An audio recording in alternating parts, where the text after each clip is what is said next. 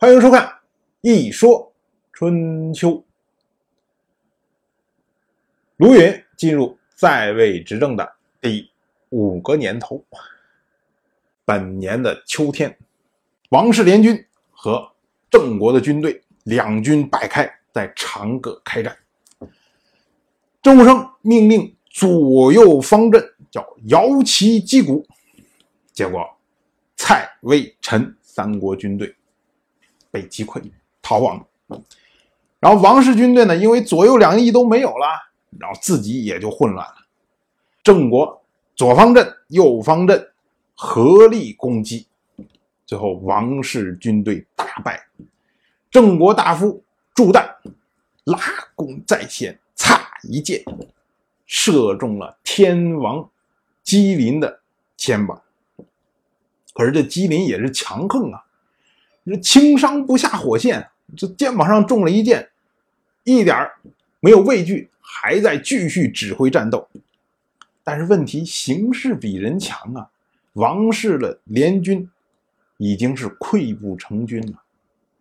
所以这时候呢，朱旦就向郑武生邀功，说：“你看，我把天王的肩膀射中，说咱们要不然就一块追击，把他彻底消灭。”啊，郑武生就说啊，说君子不愿凌驾于人，就是做君子人呢，不愿意凌驾在别人上面，何况你要凌驾在天子之上。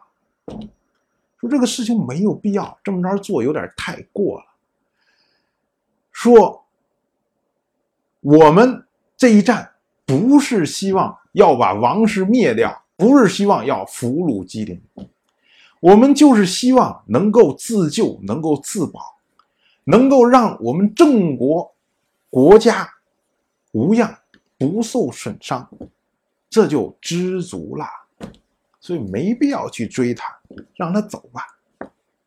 到了当天的晚上，郑武生又派祭卒跑到王氏联军的驻地，犒赏联军，并且呢慰问。天王的左右，就过去以后一说，哎，看这个白天也不好意思啊，这个刀剑无眼，不知道伤着谁了，请大家多多担待啊啊，等等等等，就这一套话。从这个行动上，我们就能看出来郑务生的雄才大略。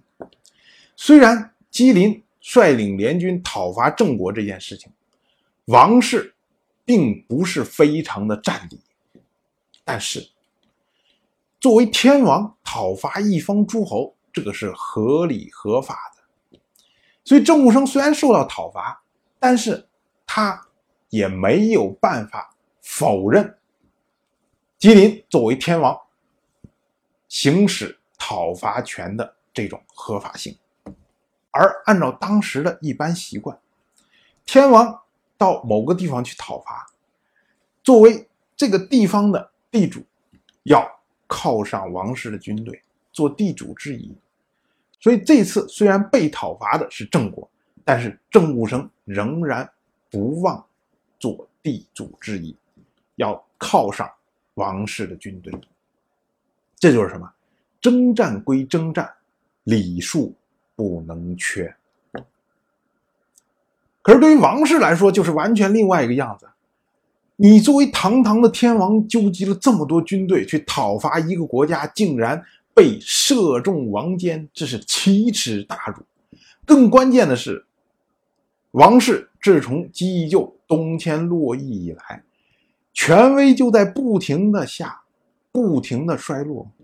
如今竟然打仗又打败了，我们可想而知，其他的诸侯旁边的诸侯怎么来看待王室？王室权威可以说已经消弭殆尽了。当然，我就这么一说，您就那么一听。谢谢收看。